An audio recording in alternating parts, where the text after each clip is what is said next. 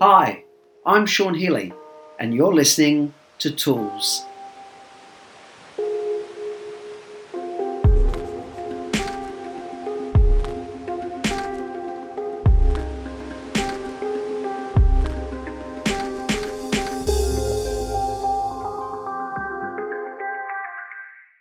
Hi everyone, Sean Healy, NLP trainer and change agent here, and welcome to episode 97 of Sean Healy Tools, a podcast designed to support entrepreneurial couples, people in business partnership, and anyone looking for more tips, tools, and strategies to add to the quality of your life.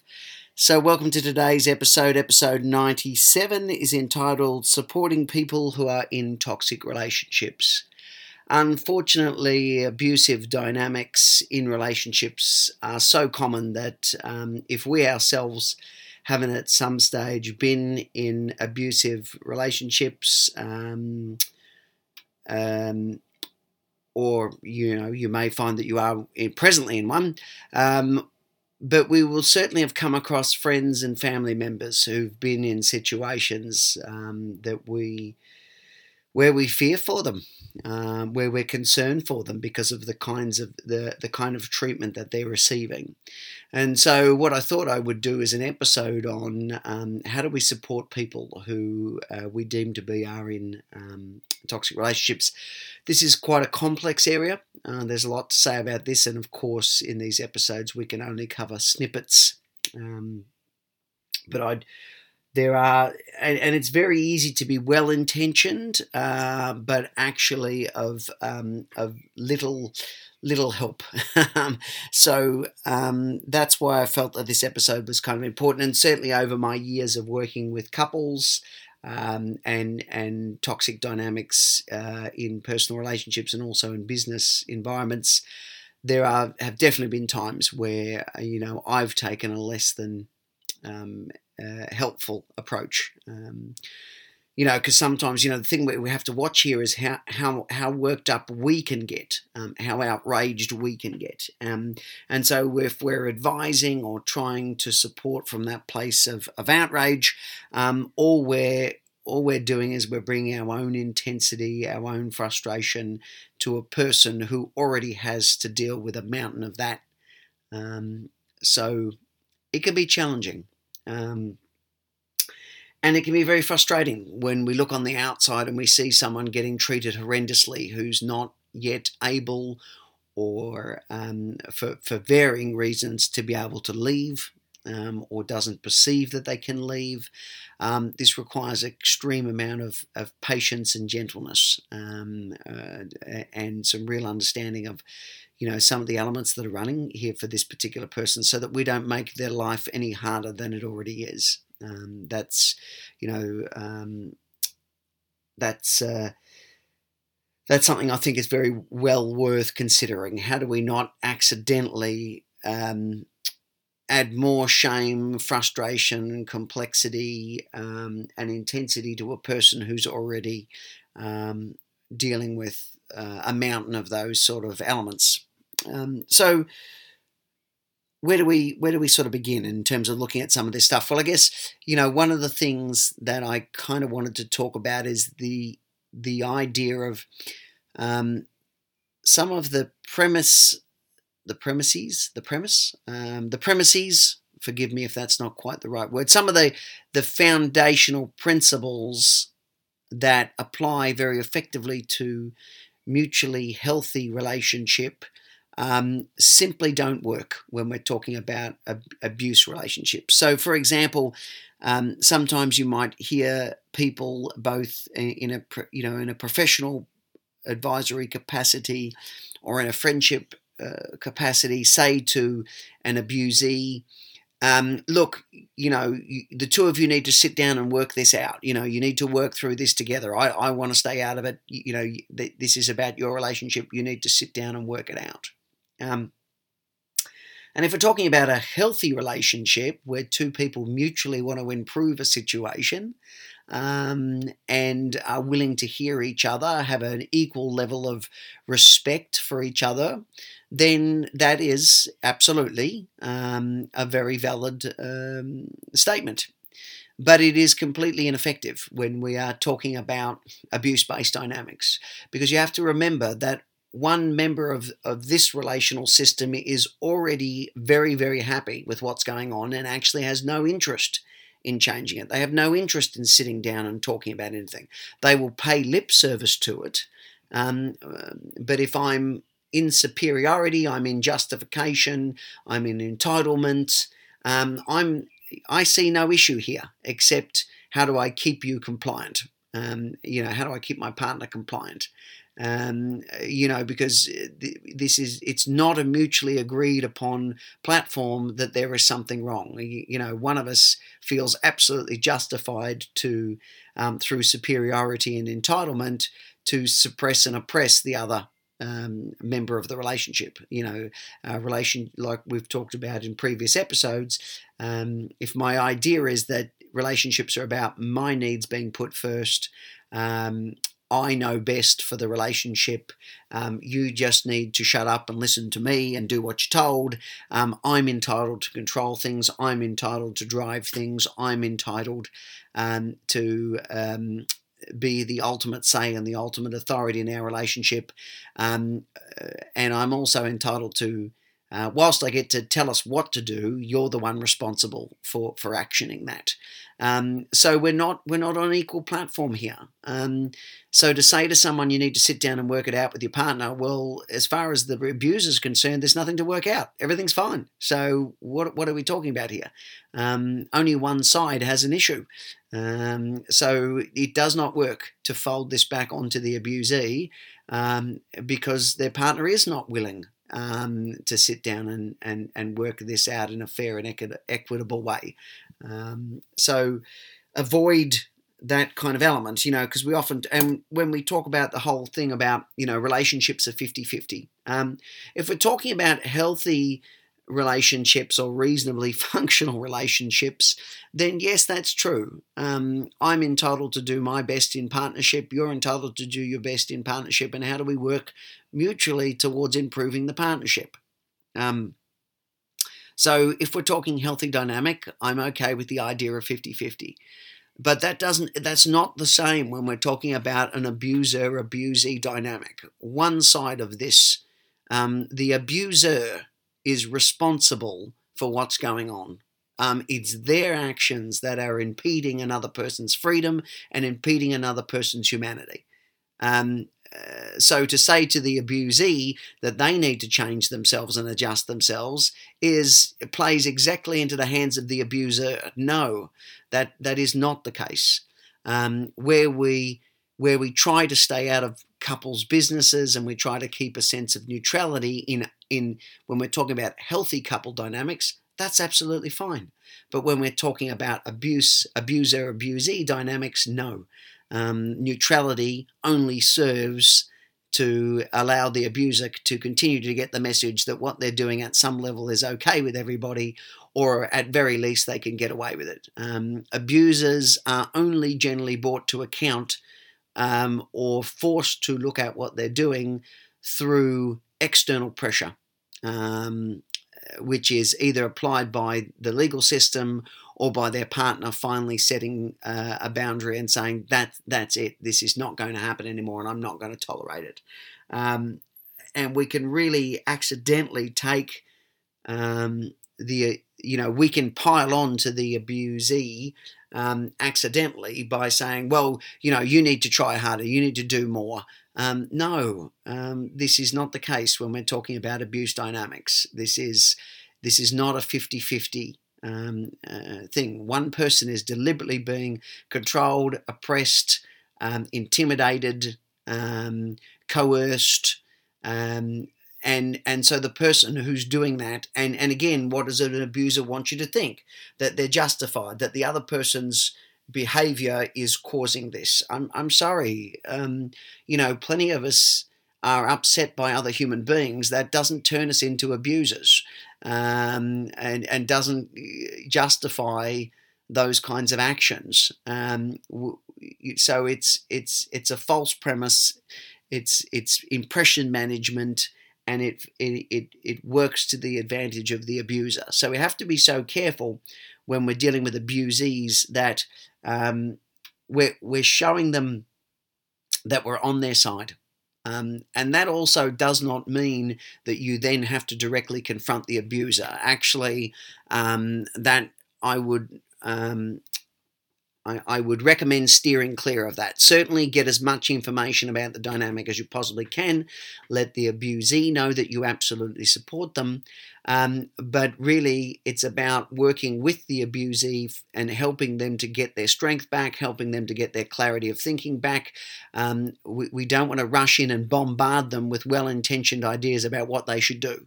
Uh, we need to work with them, not not not work um, on them and for them um, because already um, they've got a person in their life who's sending very clear messages. The abuser, you know, sends the message that, you know, they know what's best for themselves and their partner. Um, their partner's uh, opinion is inferior. And if we jump in and, and you know try to bombard the, the abusee with advice of what they should do and how they should do it, um, you know we're, we're just piling on to a similar dynamic. And um, rather than uh, respecting the person's right, helping them to find strength, helping them to find safety, helping them to work out a plan. We are surrendered to whether or not the person is ready to leave. Um, if you are frustrated with the person you're supporting and how they're going, please avoid taking that out on them. Find somebody else you can vent to because it is a it is really really tough to watch the people we care about deeply um, stuck in these situations and not um, for varying reasons able to move or or move yet, um, or they leave the relationship and then get drawn back in. Um, so it really requires that we move with great gentleness and compassion for the abusee, and we understand that this is not their fault.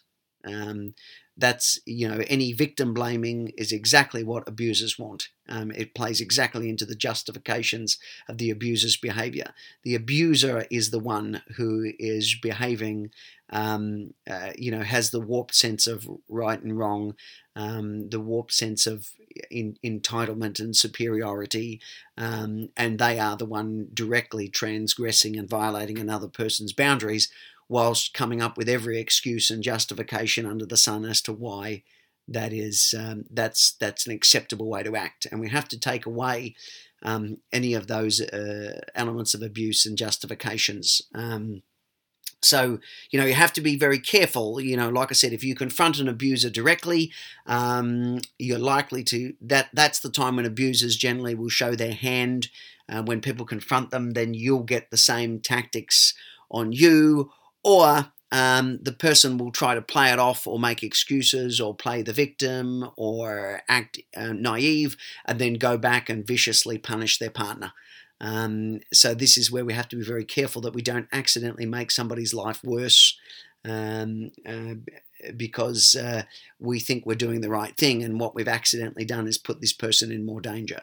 Um, we, we can encourage people to, to use support, uh, you know, um, support groups. Um, we can encourage them to, uh, can, you know, and, and what we're doing basically is, is, is we're giving them a place where they can just speak and be heard without being dominated. Um, that that it's it's amazing just how helpful somebody listening without judgment to to somebody who who's really struggling with where where they're at and and might be in a lot of fear and confusion just to ha- know they've got a supporter um, um, and a non non judgmental supporter is is an aspect of massive um, massive help. You know, I remember in a situation for myself. Now, this wasn't a domestic situation. This was a professional situation of bullying, and of course, at the end of the day, I could go home, and and in, you know the difference there too was I was never in physical fear of my safety. Um, you, you, know, I was in fear of losing my job, um, but um, you know the dynamic was one where um, you, you, know somebody who was in a leadership position to me was very bullying and belittling um, um, and aggressive um, towards me and they were friends with uh, personal friends with the boss above them. So I felt at the time that I was too new to the organization. I wasn't offering enough value, um, and because of this, uh, you know, personal relationship that these two people in leadership had, um, that if I was to speak out, it was probably going to go against me. Um, so I put up with things for a lot longer than I should have. Um, uh, but it wasn't until one day a co-worker came to me and just said, you know, um, how how much longer are you going to put up with this? Um, because you understand that the person who's doing this to you already has two strikes against their name for, for similar behaviour. Um, and it was just, you know, this person never spoke directly to the person who was bullying me, but they came and spoke to me just to let me know, they just validated that they saw what was happening to me. Um, and just that validation and that sense of approval and that somebody's there to support us. Because remember, all those things that, you know, the, the abuser often systematically tries to take all those things away from us. What the abuser wants us to think is we haven't got the right read on reality. If we have any problems with their behavior, that's our fault. That's, that's an issue with us, not them. Um, they want to cut off our support network. They want us to believe that nobody's going to hear us, understand us, or agree with us.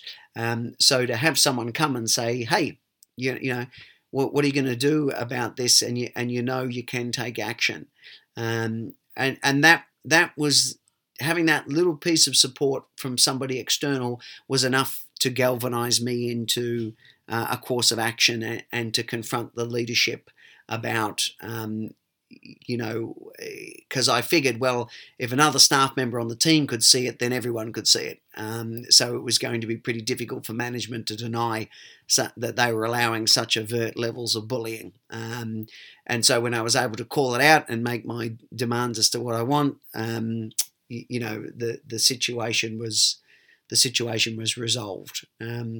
Um, and nobody had to do anything except offer me a little bit of support um, and and let me take, you know, and the fact that I took back charge of that situation for myself rather than having somebody come rescue me that was a big part of the you know the empowerment process. So the way that we rescue people so to speak is not by coming in and thinking for them but but thinking you know helping them with their thinking holding the space letting them work it out letting them deal with it on in their own time and rate and speed. Um, and we have to surrender uh, you, you, know that they have the right to live their own life. Because effectively what the abuser's been doing is taking away the the right this person has to live their own life. So you know we have to be careful that in a you know we're, we're not inadvertently doing a, a softer version of exactly the same thing, which can, can lead to more traumatization, not less. You know, and and then that pushes the abusee underground because they feel judged. Um, and they feel that people now think, well, you, you've spoken up, you've said how bad it is, and, and you know you're still in that relationship. Well, that's now all on you, and, and we have to really get rid of that mindset because all that does is support the abuser in, in prolonging whatever strategies and tactics they feel justified in utilizing to keep um, absolute power and control in in the uh, in the relationship that they're in. So so much compassion needs to to happen here um, and and never underestimate just being with the person and and listening to their story um, and without judgment uh, can be exactly what somebody needs. Um, and there's a lot more that that can kind of be done here. Like I said, this is a massive area alone in in in in terms of uh, uh, domestic violence and uh, and and domestic abuse based um, you know abuse in intimate relationships this is you know like i said only one snippet of a, a much larger picture even in the context of being a effective supporter um, but but like i said we, we really have to be careful um, not to um, you know, in our in our desire to help, make, make inadvertently make matters worse. Um, and like I said, I, I can't uh, iterate um, uh, from the perspective of um, you know offering the best support that we we let the person who's the the, the victim of of this particular um, uh, stunningly poor behavior um, how do we help them get back in control of their life and drive their own bus and at the rate and speed that works for them? Um, so I hope this uh, episode has um, uh, offered some uh, some other things to think about. But like I said, you know, the main thing, and and I you know I took this idea, um, the work of Lundy Bancroft. Um, I I certainly um, absolutely recommend in understanding abuser um, uh, dynamics. And there's a book that um, also relates to this um, called the, it doesn't I, I think um, I'm just trying to, as I'm talking to you now, quickly look for um, it as a resource. Uh, where are we? Bear with me one moment. Um, this might not be considered the most professional way to run a podcast while I'm looking up, because I did uh, did have it for a moment. Um, and now it's dropped away. Ah, To Be an Anchor in the Storm, a guide for families and friends of abused women by Susan Brewster. Um, uh, could be something that really helps uh, uh, getting to a place where we're the best possible help we can be for those we love who are in extremely challenging situations. Um, so if you're in an abusive dynamic or you're witnessing someone in that, you know, um, I really hope that this episode um, helps. Um, and as always, thank you, thank you for listening. Um, and as we head into the sign off, uh, once again, for those of you who followed the, the show um, right the way through or for an extensive period of time, my profoundest gratitude. And I really hope that you're enjoying um, the, the, program. Um, if you've just joined us, welcome. I hope you found this episode to be of some use. Um, and um, if you want to continue to support the program, um, you can do so by going to iTunes, download, subscribe, leave a five star review. That makes it easier for others to find it. I'm very passionate that we get as much education as we can on human human dynamics. You know, all of the areas of, of, of of human beingness are profoundly interesting to me. Um, this episode, um, uh, as well as the last few, um, are all sort of driven by uh, audience and client request. So, by all means, um, if you aren't uh, accessing the show via YouTube, uh, via iTunes. Um, you can also go to Podbean, Stitcher, or visit the website emergencetraining.com.au. And if you want to leave, um, send me, you know, touch base, say hi, leave some recommendations for something you'd like me to do a, a, an episode on. Um, if I know enough about it that I feel I can contribute in some small way, then I'd be more than delighted to. Um, and also, I run uh, trainings, uh, both um, in house and public, on all aspects of um, personal dynamics, NLP, obviously, personality type, um, narcissism, abuse based dynamics, um, and you know, uh, I design management leadership courses too for getting you know the the best quality relationships we can have, whilst also having the most productive um, results in our areas of endeavour. So, um, once again, thank you for listening. Really hope that you've um, taken something away from the show. Um, and uh, until you're with us on the next episode, Bye for now.